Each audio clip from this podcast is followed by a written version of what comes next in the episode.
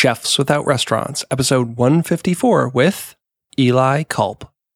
Uh, this one I was done early, so I jumped on the 905 train, uh, Amtrak train 188. You know, walked down the platform, got on the train as normal. Nine minutes in to the train ride, you know, it was dark. I couldn't really tell how fast we were going or where we were or anything. And I feel like this really big shudder in the train, more than normal. And, you know, within a second, the train had derailed off the track, uh, going 108 miles an hour in a, in, in a curve that was, that was a 55 mile an hour curve. I go flying through the air. And whatever reason, I turned about 90 degrees in the air and my neck hit squarely against the luggage rack of the other opposite seats. And it immediately, you know, compressed my spinal cord and shattered the uh, the spine there. So and sort of fell into a heap under a bunch of stuff and debris, and it was dark, and you know nobody knew what was going on. I pretty much knew that I was that my life had changed in a big way. I was paralyzed from from essentially the chest down at that moment. This is the Chefs Without Restaurants podcast with your host Chris Spear. Each week, I'll be speaking with food entrepreneurs and people in the culinary industry. If you're interested in learning more about our organization dedicated to helping people build and grow their food businesses, look us up on the web at chefswithoutrestaurants.com and .org and on Facebook, Instagram, and Twitter at Chefs Without Restaurants. Now, enjoy the show.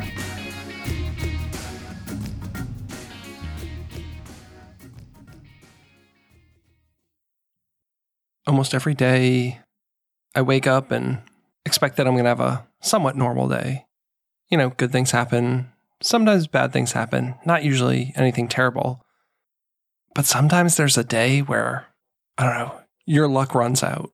Maybe this is a depressing way to start a podcast, but this episode's really had me thinking about some things.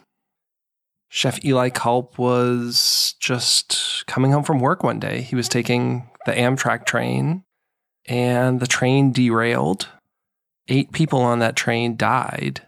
Thankfully, he was not one of them, but he went flying through the air. His back hit the luggage rack and it left him paralyzed. He's now in a wheelchair. You know, he was a chef at the top of his game, food and wine, best new chef, all the accolades, right? Not that accolades are everything, but just to say that he was a chef's chef. He was in the process of getting another restaurant opened and in the blink of an eye. That's it. What would you do? Could you imagine if tomorrow you were bound to a wheelchair and you couldn't even use your hands and you had to go through months and months of rehab? I don't know. I was just amazed at how he took something like that and has kind of been able to recover from that and even look on the bright side of things, I guess. You know, he's got a, a young son I think his son was three at the time when this happened. And, you know, working in restaurants is tough on families. Who knows what kind of time he would have had with his son if he was living that previous life, running multiple restaurants in different cities. So maybe it was a blessing in disguise. So on the show, he's going to talk about his story of, you know, how he started in the food business. We have some fun conversation too. We talk about his mom's love of microwave cooking. Uh, we talk about his love of the Philadelphia roast pork sandwich and not being a fan of the Philly cheesesteak. I know that's a controversial thing there. But the heart of this story is that literally in seconds, his life was changed forever. And not only is he going to relate that story, but he is also going to just talk about, you know, the depression that came out of this. He said he didn't even know if he wanted to continue living. So I'm so glad that Eli is still with us. Uh, he now has two fantastic podcasts, which you should definitely check out. I think he's an inspiration and someone who I think is going to continue to change the food service industry.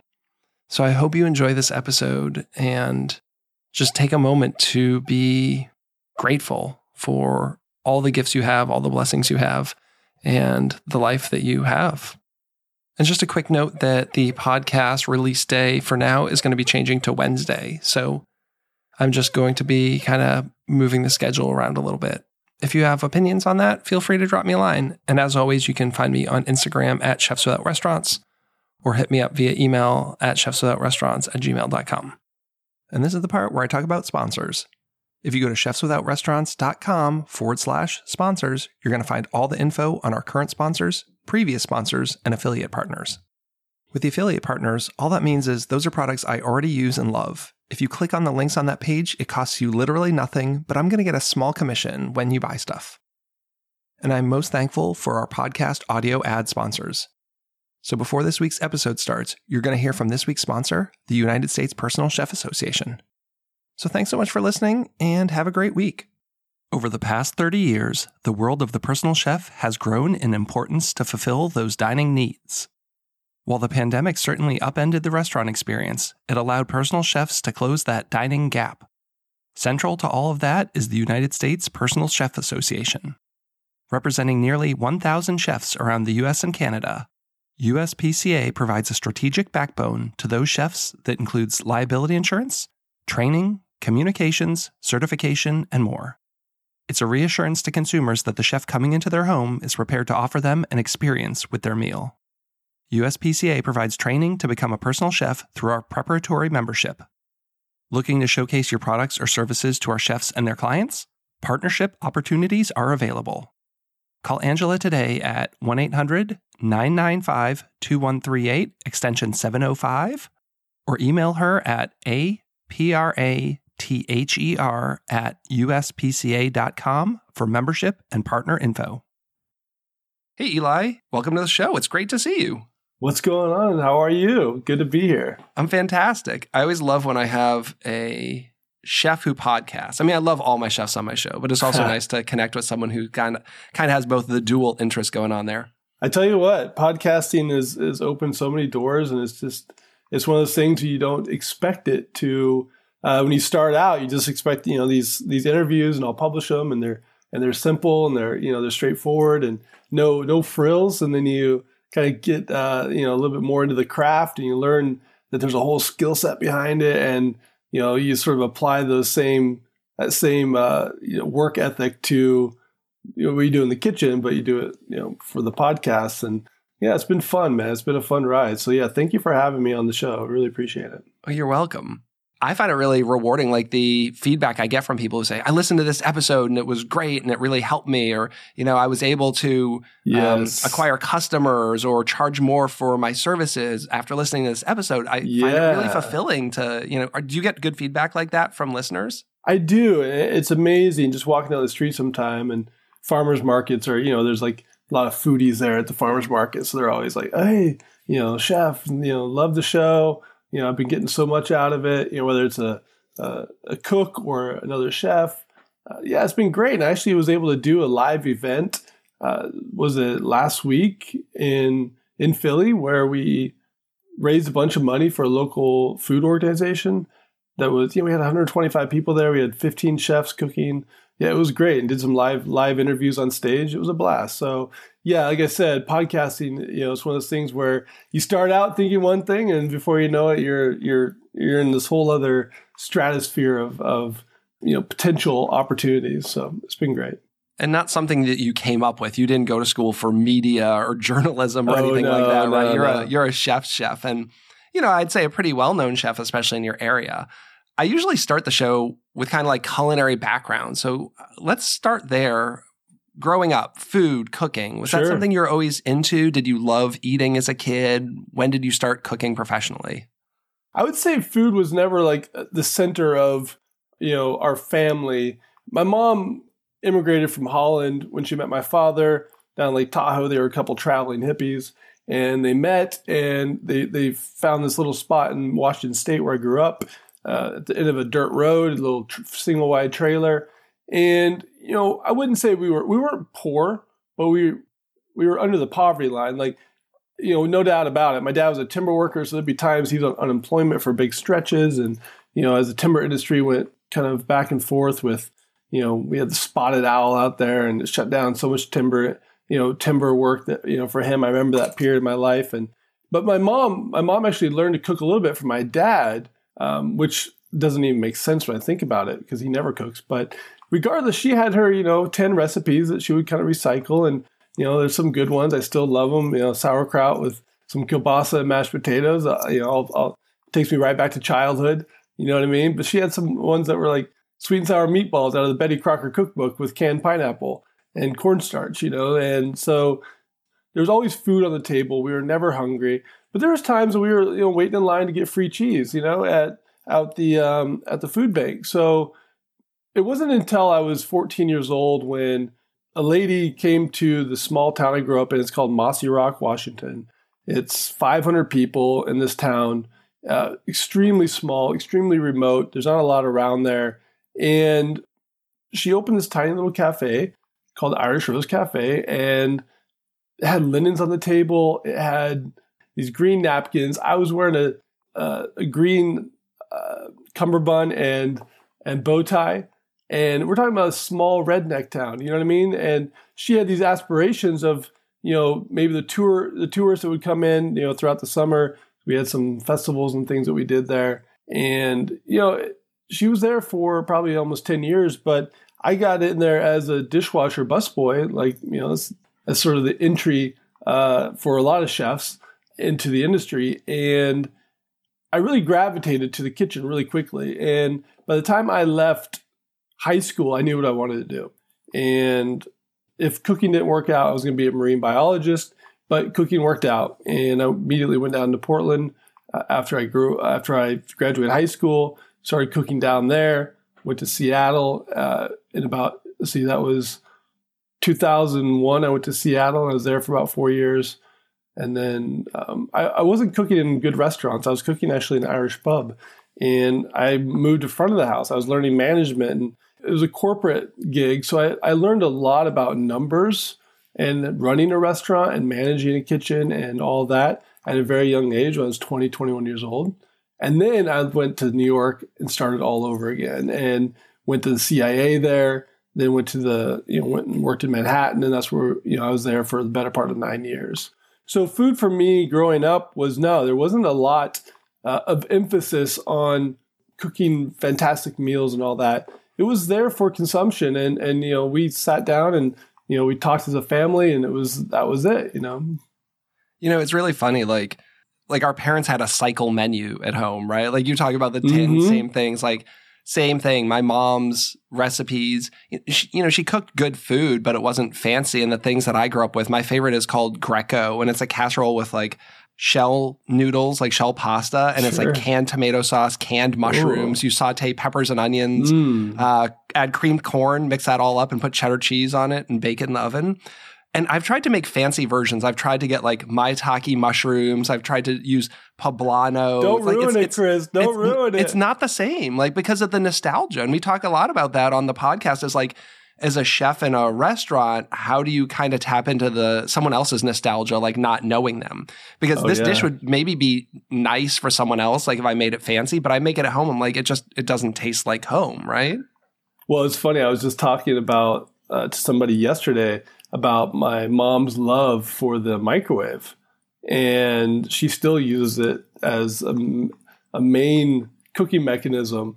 And our meatloaf that we had was, you know, you basically make the mix the meatloaf in a bowl, then you take a a glass, like a water glass, you shove it down in the center. So it's like think of like a Bundt cake now, right? So it's like it's kind of like a Bundt cake, and then cook it in the microwave, and then make a sweet and sour ketchup just by adding sugar to ketchup.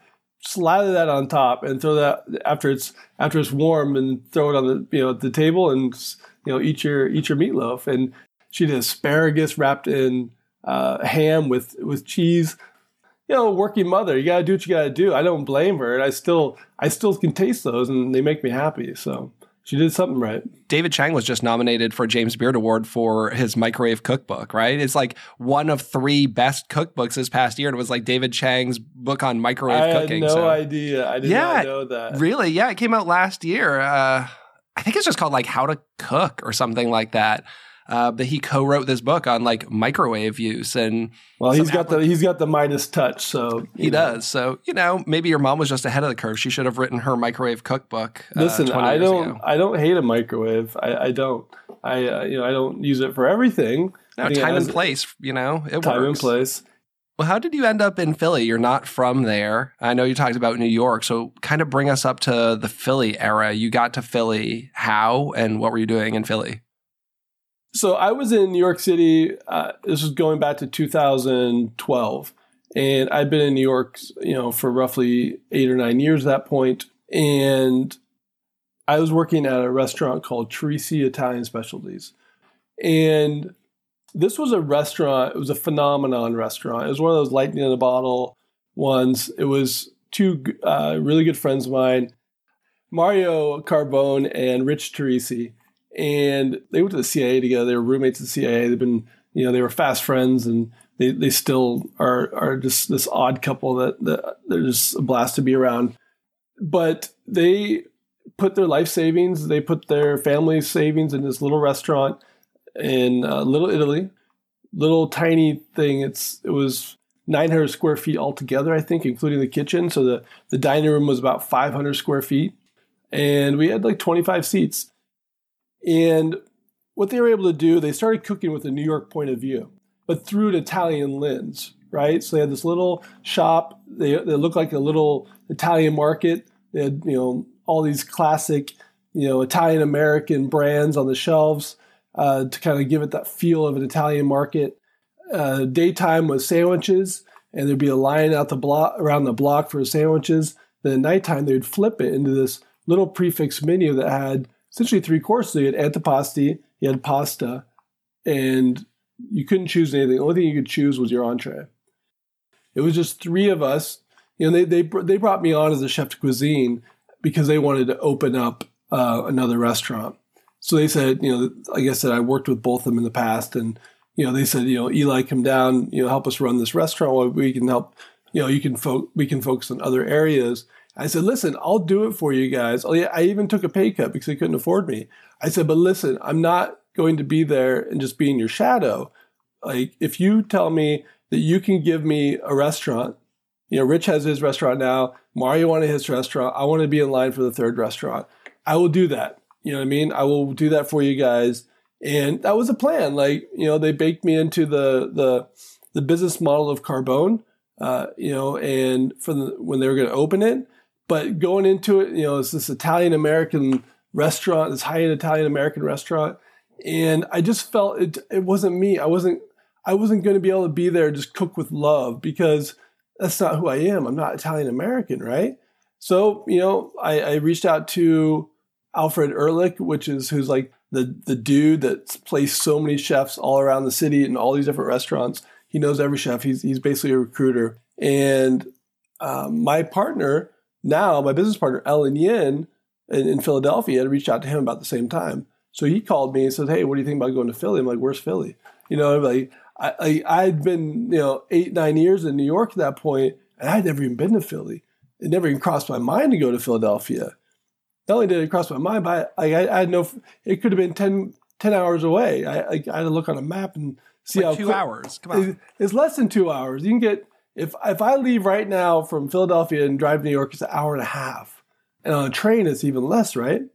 So I came down here. I loved what she was saying. Fork Restaurant had been in Philadelphia at that point 15 years, and she wanted to bring it up to date. She wanted to modernize it. She wanted, you know, and I loved what she was saying. She was going to give me, you know, a lot of a lot of um, freedom in the kitchen. And what I was able to do, the number one thing you can't do in Philadelphia is come into Philadelphia and say, "Hey, I'm a chef in New York. Look at me, how good I am." Like it won't work. Like they'll be like, "Get the hell out of here. Get back to New York. Go kick rocks." Right? And I knew that going in because Phil, I, one thing I knew about Philadelphia is it's a prideful city. People love love, love, love Philadelphia. They're so proud to be a part of Philadelphia. And whether you lived here your whole life or you, you know you've been here for five, six years, once you get to know Philly, people fall in love with it, right? So it was this opportunity for me to come down to Philly. I'd been cooking food with Rich and Mario at that point, using this sort of process of okay, how do you look at food through a personal lens that is a meaningful story, right? Well, my family, even though I didn't grow up here, I didn't have any relatives or close relatives here in Pennsylvania. My family's from here. Uh, my dad, the, the name Kulp, it's a it's a Penn Dutch name that came over in the 1600s. Um, you know, generations of Kulps were here before me, and my grandparents had moved to Buffalo, where my father was raised, and then my father and my mom moved out the West Coast. Well, my grandparents followed them to the West Coast as well, so we were all out there. We were basically a West Coast family at that point. So what I was able to do was apply the same thought process that we were doing in New York City, but for my own personal perspective. So all of a sudden, I find myself with a personal connection, and I'm starting to cook what is Italian-ish food, New American-ish food, but with the perspective of you know, this is rich heritage. You know, there's a rich heritage in, in Philadelphia. It's a birthplace of democracy. You know, what else can we do? And it was just this, I was just ripping through, you know, history books and old cookbooks and, you know, my own family and looking at like, you know, the producers, right? Pennsylvania Dutch, uh, Lancaster, you know, the richest soil in the world, you know, this, this deep, deep, rich, uh, culture of food in Philadelphia and the surrounding areas. And I was able to apply that in a way that the diner, you know, the Philadelphia dining food press, whatever, everybody was like, oh, wow. Okay, so you're cool. Like, you know what I mean? Like, we'll give you a free pass because you're, you know, you're diving into your own history and, and all of a sudden we were able to taste some of that. And nobody had done that in Philadelphia because you know, there was a few restaurants that were here for a long time, right? You had your Le Bec Fin, you had your La Croix, you know, these very high, you know, haute French cuisine restaurants. And then you had Marc Vetri, who had, you know, started doing Italian food, but he was doing real Italian food in Philly. He wasn't doing Philly Italian food, you know what I mean? So he was, you know, he, he took what he knew from his training out uh, over in Italy and brought that back and, you know, did amazing things. So, um, yeah, this is the first time it ha- uh, somebody had had said, okay, let's embrace what we're doing in Philly. Like, let's be proud of the food we're doing, and let's look at it and okay, how do we, you know, attach it? So, an example of that, you know, there's a big, there's a rich Jewish uh, community in Philadelphia, just like New York and a lot of East Coast states. And for me, growing up on the West Coast in a small town, I was never, I was never, you know, um, that that never really crossed my mind you know, like what Jewish food is and the importance of it and where what it plays in in the East Coast sort of um, diet, I guess you would say. So, you know, for example, I did Philadelphia cream cheese and and a little uh, mini bagels for an hors d'oeuvre, but we were making our cream cheese with local milk, right? So technically, and so it was infused with hay and you know these different flavors. And so, you know, everybody, everybody puts Philadelphia cream cheese in their bagel all around the world, right? you know, those are the type of ideas and thought processes that I was able to apply. And it really took off. Like people really embraced it and, you know, and sort of the rest was history. So how much did the menu change when you took over? Because it was a restaurant that was already established, but it sounds like you changed it a lot. And was there any kind of pushback or feedback? I know sometimes customers have favorite restaurants. A new chef comes in, it goes in a little oh, different oh, yeah. direction. So what was oh, that yeah. like?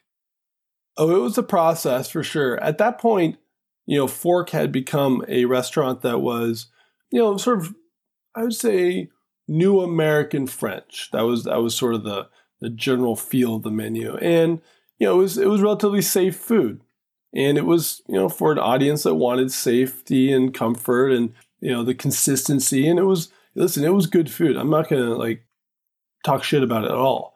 Um, you know, there's a good chef, Terence Feury, was there before me, and he's a big Philadelphia name, uh, longtime chef in Philly, well trained. However, it was it was just dated.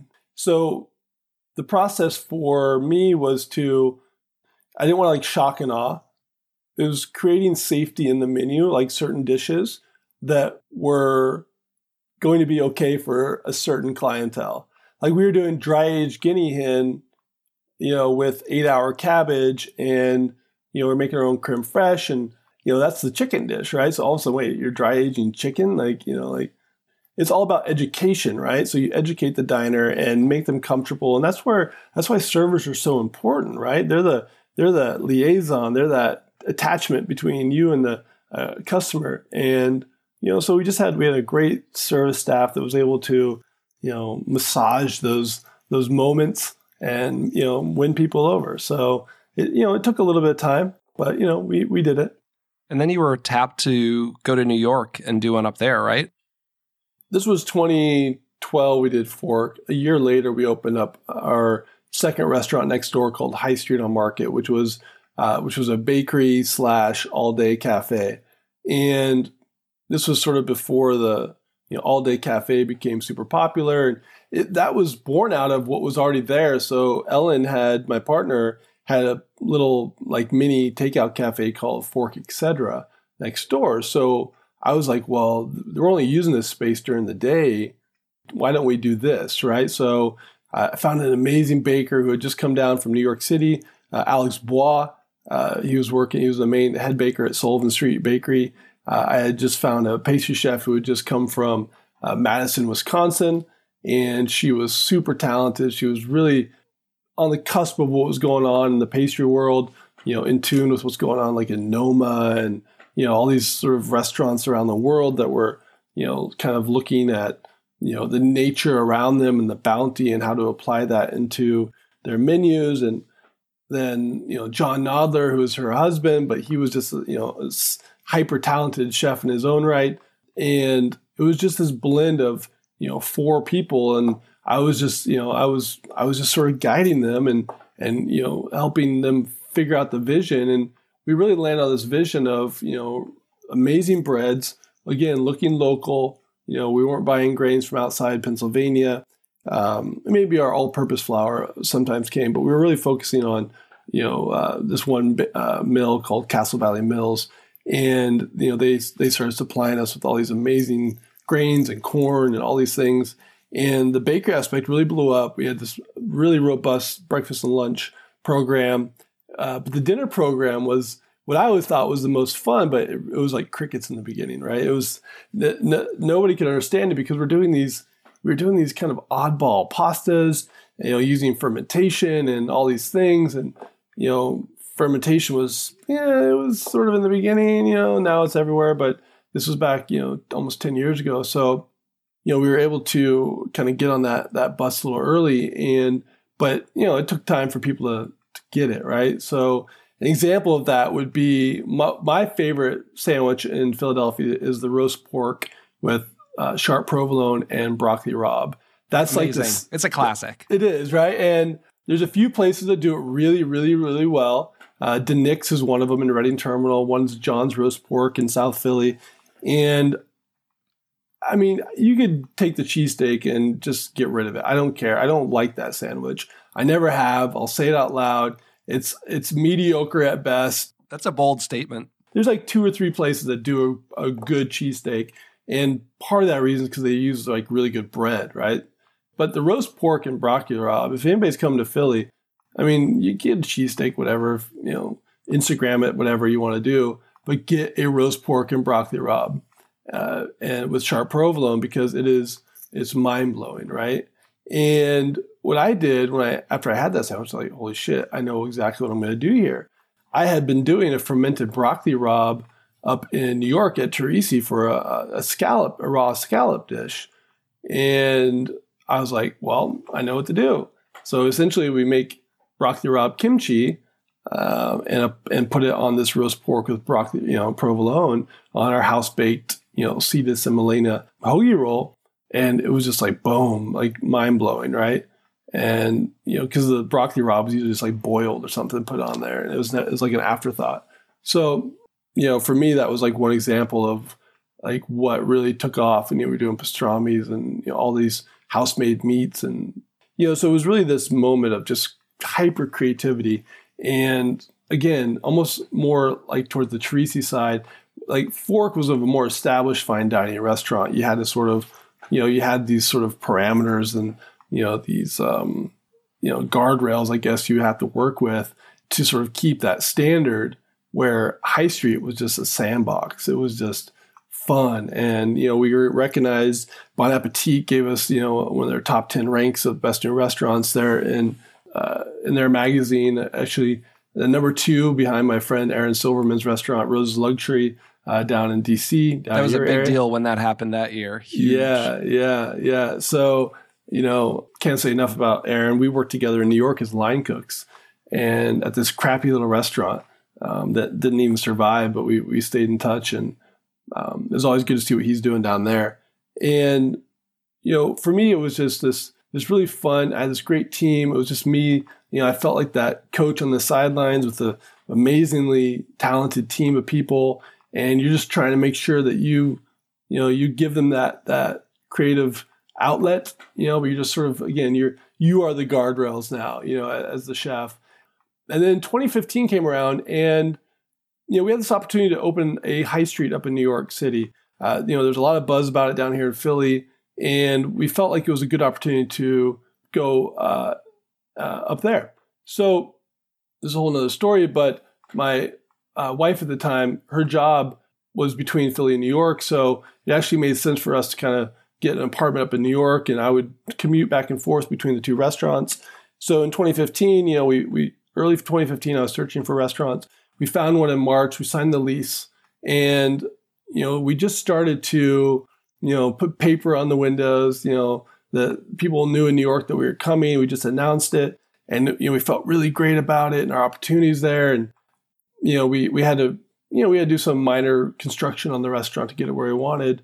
So we probably had, you know, we were looking at like six months of, you know, of, of work to get this restaurant turned around. And, you know, we were going to do the same thing, high end bread bakery, focus on local grains. And for me, it was like a homecoming, right? Like, okay, I, I kind of cut my teeth in New York. I, I got my education in New York. You know, three years later, I'm able to come back and open this, you know, really this restaurant. I'm really proud we, of what we did. And, you know, that was when, um, you know, my life sort of changed drastically commuting from Philly to uh, New York. I'd love to talk about that day. You know, most people just kind of go about their day thinking that everything's going to be normal and unremarkable. Uh, I'm sure a lot of our listeners know, but can you talk about the day that kind of changed everything? Absolutely. Yeah, it was May 12th, 2015. I'd come down and cook this special luncheon for these ladies uh, who had requested it uh, these really 10 amazing women in, in Philly that, that had be, recently been recognized. And I want to do something nice for them. So I came down and it was not my normal day to be down there.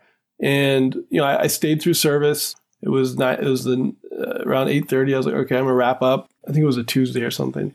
So it wasn't like we had like a busy service or anything.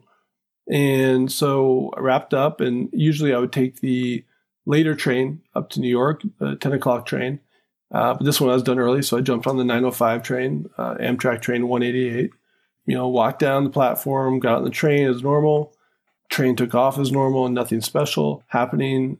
Nine minutes in to the train ride, you know, it was dark. I couldn't really tell how fast we were going or where we were or anything. And I feel like this really big shudder in the train, more than normal. And, you know, within a second, the train had derailed off the track uh, going 108 miles an hour in a, in, in a curve that was that was a 55 mile an hour curve. The engineer had basically lost uh, track of where he was. There was some distraction from another train getting a rock thrown at it that he was on the radio apparently. You know, just sort of lost track of where he was. He thought he was entering a straight stretch. He accelerated and he was accelerating through the curve as the train derailed. Uh, so he had completely become disoriented, and you know the the first four cars of the train derailed, and you know it was it was a big deal. A lot of people lost their lives. Uh, eight people died. I was in the second car back from the uh, the engine, so we were kind of right there where the where the the engine had come off the track. It was the business car, and then it was the quiet car where I was, and you know I was in the the very front of the of the quiet car where they have like the double seats for larger groups they can sit to, uh, and face each other. Well, I could. It was a slow night on the train, uh, which I still understand why there was such a slow night on the train because usually this train would be packed. But you know, I was able to put my feet up on the on the seat and just kind of kick back and close my eyes and you know take a nap on the way home. And like I said, nine minutes in, the train derails. I go flying through the air. I don't know if you can imagine this, but I was on the left side of the train facing forward. The train derails to the right. So it kind of just springboards me you know, up in the air. And whatever reason, I turned about 90 degrees in the air and my neck hit squarely against the luggage rack of the other opposite seats. And it immediately, you know, compressed my spinal cord and shattered the uh, the spine there. So and sort of fell into a heap and under a bunch of stuff and debris and it was dark and you know nobody knew what was going on. I I pretty much knew that I was that my life had changed in a big way, but yeah, I I sort of I was paralyzed from from essentially the chest down at that moment. So you knew essentially, like when you were on the ground, that like you couldn't get up and walk and shake that off. Yeah. So immediately, I'm I'm laying. Uh, I'm technically in the train still, but I'm laying on the would be the side windows uh, because it would flip over to the right. You know, so I was like kind of on the rock and the stone that was kind of around the track, and you know immediately try to push up. You know, I knew stuff was on me, so you know you try to go push up, but nothing works. And that's how quick it happens with spinal cord injuries. It's you know just in a matter of a second, uh, a split second, your your body just goes limp. And it could have been much worse. I mean, there were many people who died, but was it Christopher Reeve? Like he fell off a horse or something? Was that spinal cord? Yeah, exactly. Like yeah. yeah. Christopher Reeve, uh, Superman. Yeah, yeah. Spinal cord injury, especially one that's that's you know at the level of mine where it's higher up, because um, you know you have your spine is you know as you work your way down, you, you have you know a lot of people are paraplegic. A lot of people see paraplegic uh, people um, pushing themselves in the chair.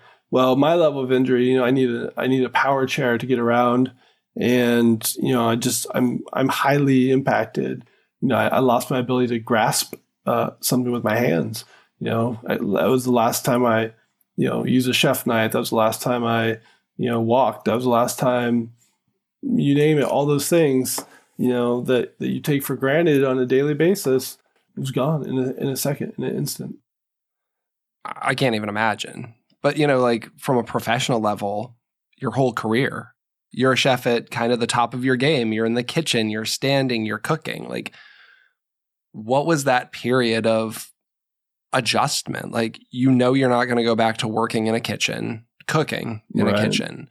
How long did that whole recovery process take? And then kind of the process of, I guess, figuring out what you're going to do for your career? Yeah, that was the harsh reality of it you know, I was just coming off, you know, food and wine, Best New Chef. Um, you know, the restaurant that we were, you know, my dream restaurant in New York was happening. You know, I I had left New York not because I wanted to leave New York, because the opportunity was so great in Philly. I had no intention of leaving New York. So for me, going back to New York was like, yeah, let's do it. I love New York City. You know what I mean? Um, I was never one of those people like, oh my God, I have to stay in New York City or I'll die. There's a lot of those people out there. Uh, like there's no other city out there that that's possible you could live in. For me, food and wine Best New Chef, that was like one of my dreams. That was, you know, I worked for a chef in New York who had just uh, recently had had been named food and wine Best New Chef when I was uh, doing my externship. And I just saw like the excitement of it and you know what that meant and you know in New York City and you know these events you would go to and parties and I was like, all right, this is definitely on my list of things I need to accomplish. And I was at the top of my game and, you know, the future was so bright and there was no reason that we would think that anything would fail. You know what I mean? We felt that we were somewhat bulletproof, you know, and we felt so confident going into New York City, you know, but the harsh reality of it was, is that the leader of that restaurant, especially the kitchen, me, I wasn't going to be, I was not going to be a part of that much. Um, you know, we, we were, in the middle of building a restaurant, we couldn't stop, you know, so it still happened. You know, I was definitely part of those conversations, uh, you know, early on as far as the menu and working with my team. But we had like, we had to like hurry up. We had to like rush and bring people from Philly up to, up to New York to kind of fill my void. And the restaurant just, it just never was able to catch the steam that we had hoped. My absence was, it just made it so hard to manage that restaurant from Philadelphia alone and it's still there. We're you know we're actually uh, hopefully going to be selling it soon. You know, it's it's sort of limped its way through COVID, and you know we've had to you know restructure it a little bit, but you know it's still there. We were really proud of the work we did there. A lot of people worked their asses off uh, for that restaurant. It's just that you know it's hard to replace like the leader, you know, of of that restaurant. I was present, but I was going through rehab, you know, three, four times a week. That most I could spend down there was two or three hours a day, maybe two times a week, three times a week, because also my stamina, my energy level was so low. Uh, my voice, my voice, I couldn't hardly talk.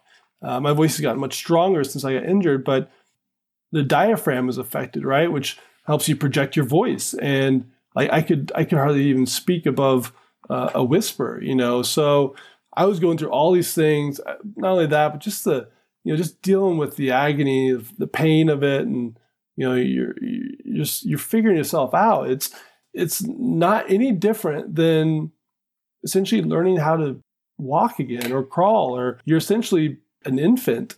Your brain is still there, your mind is still sharp, but your body is you have to relearn every single thing. And some things you're never gonna you're never gonna be able to do again. But you know, just the process of learning how to, you know, yeah, get creative. How am I gonna brush my teeth? How am I gonna, you know, how am I gonna feed myself? You know, I couldn't hardly move my arms. I couldn't even bring my my arm, my hand to my mouth. Now I have those that ability because I've gotten stronger with a lot of rehab and, and exercise. But at the moment, I couldn't even scratch my nose. And I know you've been very outspoken about depression. How oh, long yeah. were you in a dark place? Yeah, it was it was pretty crazy. Um, I would say the first 18 months was very difficult. And it wasn't only because the injury, I was also having a lot of personal issues with my marriage. And it was just this cascade of, you know, constant bad news essentially for that for those those months. And at one point, you know, it got very low. I didn't know if I was going, I didn't know if I wanted to live anymore. I didn't know sort of what my plan, my purpose was anymore. I lost my entire purpose, you know, as a chef. And, you know, here you go from leading a brigade of, of chefs into the service every night. Uh, you know, you're pumping up, you're pumping them up, you're high fiving, you're, you know, you're drinking a beer afterwards, you know, you know, that was a great service, you know, good job. We got our asses kicked, but we did it. You know, that camaraderie, that was what, that was what I was good at.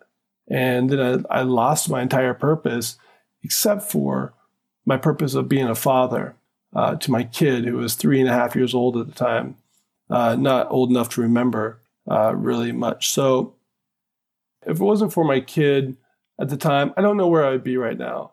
And, you know, I knew that it wasn't about me anymore. It wasn't about, you know, what my goals were in life. It wasn't about, you know, I, I sort of had to give that up a little bit and say, you know what, Eli, get over yourself. Yeah, you lost a lot of opportunities professionally. Uh, your career didn't go how you had in mind. Your life isn't going how you had it in, in your mind. But get over it because you have a young son who doesn't look at you any differently you know, for him, it's like, okay, wow, my dad's in a wheelchair. Let me ride on it. You know, like that was cool for him, right? Like it made zero impact on him. I mean, long term effects of having a father in a wheelchair to be seen. You know, I, I know that he, it does it does have an impact on him at times. You know, he does get frustrated with it.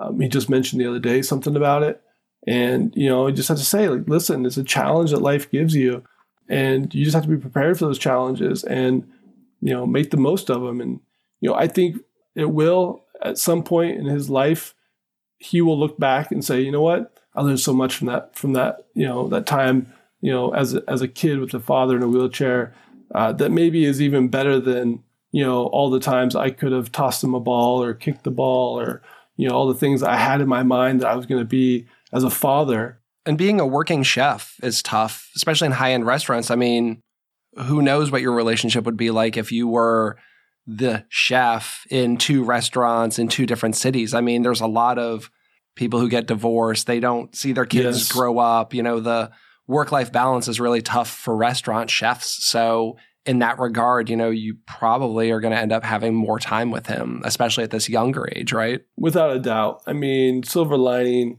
um, it was it was definitely it, gave me the opportunity to spend so much more time with him than I than I would otherwise. You know, as a divorced parent, you know, I have four dates with him a week, and it's when he's with me, he's with me, and we're together. You know, otherwise I would, you know, I still think about okay, but I really want to like create a restaurant concept again and open it sort of within our own company now and something that was more focused on something that I wanted to do. And I just, I don't know if I, I can trade that time off. I don't know. It's going to take me away from, you know, the time I spend with him if, if I open my dream restaurant, whatever my dream restaurant is right now. Um, if I was to open that, it would take time uh, from him. And I don't know if that's something I want to do. And you've stayed on with your company as the culinary director. So you've been with them this whole time. Yes. So without a doubt, I mean, you know, Ellen and I are still very close. Since COVID, you know, since our company kind of retracted like a lot of companies did, you know, we were in a growth phase and we sort of, you know, we, we had to sort of halt that. It's really been great to see the the people that we have leading our kitchens were all there before COVID and they're all matured now. Like they don't need my input. You know, I'll come in and eat and I'll give them feedback on what they what I had. But, you know, for me it's it's allowed me this opportunity to, you know, focus on my podcast, Chef Radio Podcast. Uh, we have another one called Delicious City Philly now.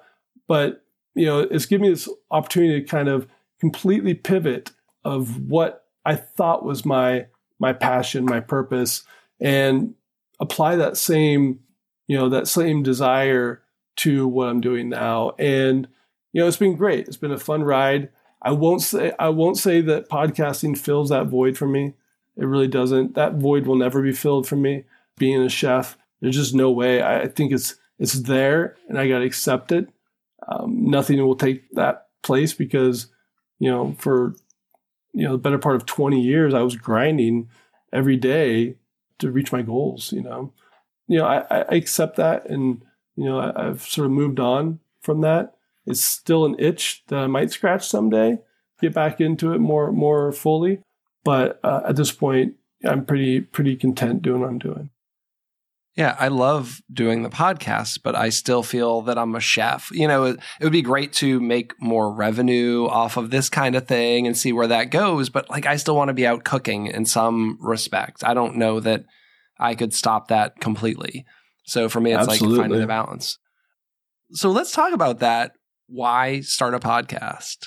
I mean, I know it's the cool thing to do these days, but how did that come about? Yes, you're right. There are a lot of podcasts out there. You know, ever since I was injured, it was really hard for me to stay connected to the industry. And I would see chefs maybe at like an event or something, but like sort of that camaraderie that you have between you know the chefs in your restaurant group, but also the chefs that you know that you might just like run down to the restaurant like before service and say what's up to you know or you know for me it was reconnecting to the industry and really being able to sit down with these chefs and get to know them more on just a more personal level because a lot of them you know they're your friends but you're always working so much you're not really hanging out outside of work you know, everybody has their family, everybody has their you know their to do list after on their days off. So it's not like you're getting together and just like you know hitting around, you know, go and play around on golf or anything. So the time that we do have to spend together often is you know in these sort of small moments, you know, during the day, them popping into your restaurant, saying hi, vice versa. That's that's really what I was able to do, you know, for me, uh, you know, to sort of reconnect me to these people and it was it was great. I sat down. I actually we started right before COVID. You know, we didn't really know what was what was sort of happening. We recorded about four pilot episodes uh, right before COVID, and you know, some of the episodes you can hear kind of like talking about like, oh, what about this cruise ship with all these sick people on it? You know, not knowing exactly what was coming down the uh, the pike. So. Um, and then, you know, once COVID hit, it was really an opportunity for chefs to kind of communicate to each other and say, okay, this is what I'm going through. You know, let me listen to this other chef and see if this correlates uh, with with what they're going through. And you know, there's different challenges, and of course, COVID was you know the first thing we talked about on probably the first 30 podcasts. But you know, at this point, we're we're getting through it, and you know, we're talking about it less, which is great. It's an interesting time capsule. You know, um, I was doing my podcast exclusively in person prior to, and when I started doing them from home, I started calling them the COVID Zoom sessions okay. in the intro. And I, I've left that in there because I just thought it was going to be this blip of like, you know, maybe four episodes over this month. Um, and it was also a way to say kind of like, oh, the audio quality maybe sucks because I'm not using my good mics and everyone's from home. And just to kind of let people know these I'm doing virtually. And then when it looked like it was going to be a little extended, I invested in better mics for my home and a better setup and kind of talking people through the process of getting a better recording because I'm like, oh, we're going to be doing this for a little longer. But it'll be interesting, you know, going back, having that as a recorded thing, talking to these people and what they were going through during that time. Same, you know, I probably had 30 episodes where we're talking about supply chain issues and closing your business and, you know, pivoting, which everyone was doing. The pivot, right? Everybody's the, the word of the word of the year, pivot. For and then sure. you decided because you have nothing else going, you would get involved in a second podcast as well. chef radio podcast. That's me and a chef, or me and a couple chefs. You know, we're talking. It's a one-on-one interview, and I think a lot of people don't realize podcasting. While it does, you know, you can reconnect with people. It's kind of lonely, right? You're doing a lot of the work in a vacuum. You know, you're at home. You know, you're you're doing the editing. You're doing all the processes to get ready for it, and you don't get a lot of feedback. Like as a chef, you cook a plate of food you put it out in the in, you know and somebody eats it and you can watch them right you can watch them oh ooh wow like i was a i was a voyeur like i love watching my guests eat because you know I'd, I'd sort of stare at them hopefully didn't creep them out but you know i would i'd watch them and you know it was this you know i, I would get feedback immediately well with podcasting you don't get that you know some people review everybody out there please review your podcast because it does help us. It really does give us that feedback that we want, and it does it does go a long way. So you know, other than that, it, you know, podcasting can be kind of lonely or on a bit of an island, and you know, it's, you have to be self motivated and and all that to get it done. Where this other podcast was an excuse for me to get a couple friends in the studio and kind of do more of a a podcast about the Philadelphia, Philadelphia dining scene. So, you know, the best things we've eaten, you know, that's like the best bite as a segment. We have, you know, the food news. We have a local food journalist that does that, Sarah Maiellano.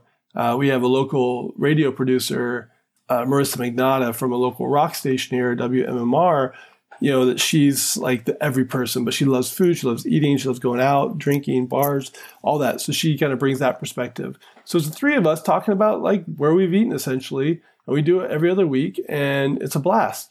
And that has sort of allowed another itch to be scratched, which is creating like this social atmosphere within a podcast studio. You know, you're bringing in local celebrities, you're bringing in local food enthusiasts, you know, whatever, you get more creative. And it does have that.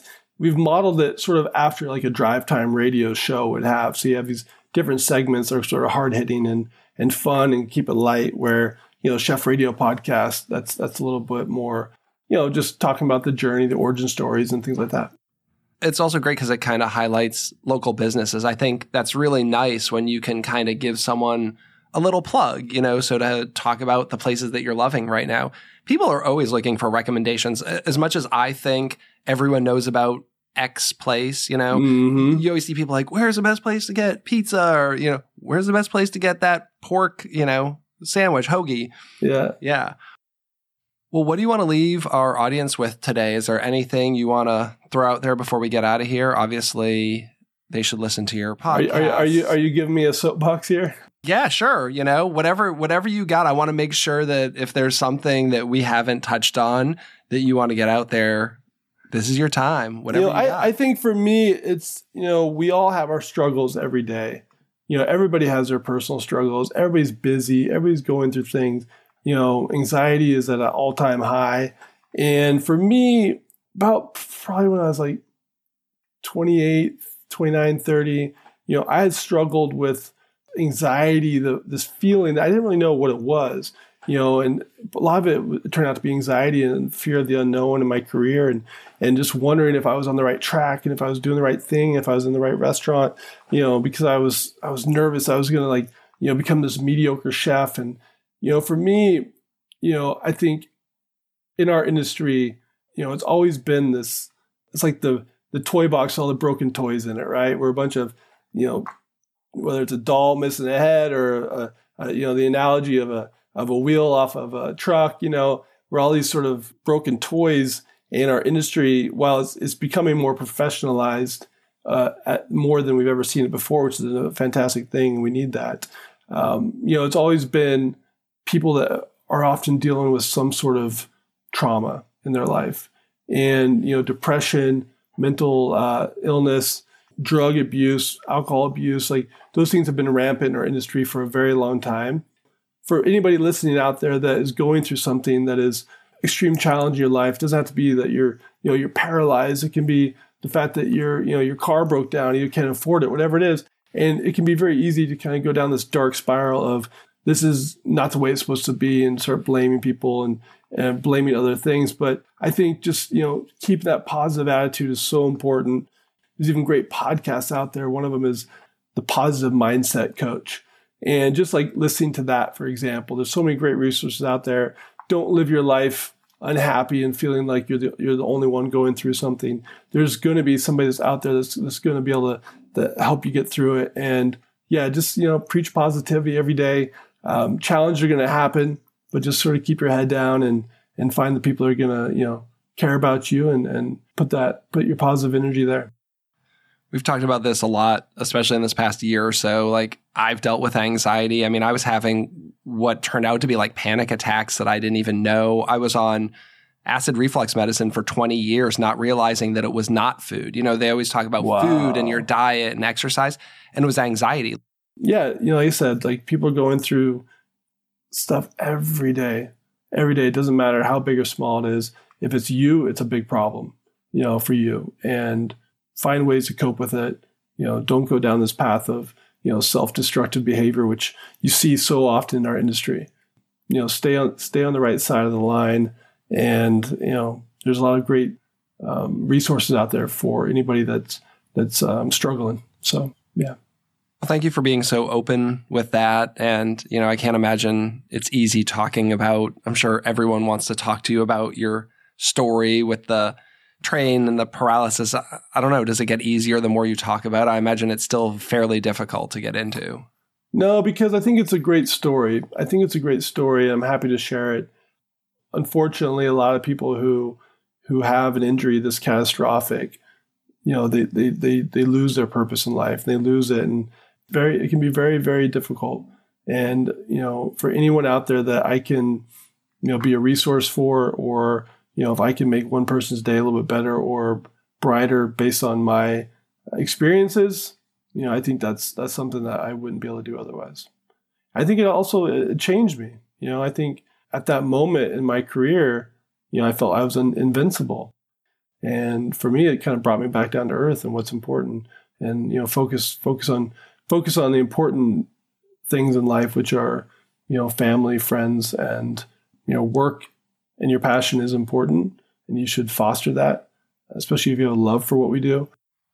I look forward to following along. I think you're going to be a continued voice in the culinary industry and and probably more impactful with the work you're doing now. So, and everyone should go listen to both of your podcasts. Any place else you want to direct our listeners to? You can find Chef Radio or Delicious City anywhere you find your podcasts you know, you look up my Instagram and all those links will be there. Um, Chris, I can't say enough. Uh, it was really a pleasure to talk with you, and uh, thank you for giving me the opportunity to come on your show. I, am sort of a chef without a restaurant in, in a way. I, I, have restaurants, but I don't really have restaurants. So I guess I fall somewhere in, the, in, in there. You most definitely do. Right on, man. Right Thanks on. again. And to all of our listeners, this has been Chris with the Chefs Without Restaurants podcast. Have a great week. Go to chefswithoutrestaurants.org to find our Facebook group, mailing list, and chef database. The community's free to join. You'll get gig opportunities, advice on building and growing your business, and you'll never miss an episode of our podcast. Have a great week.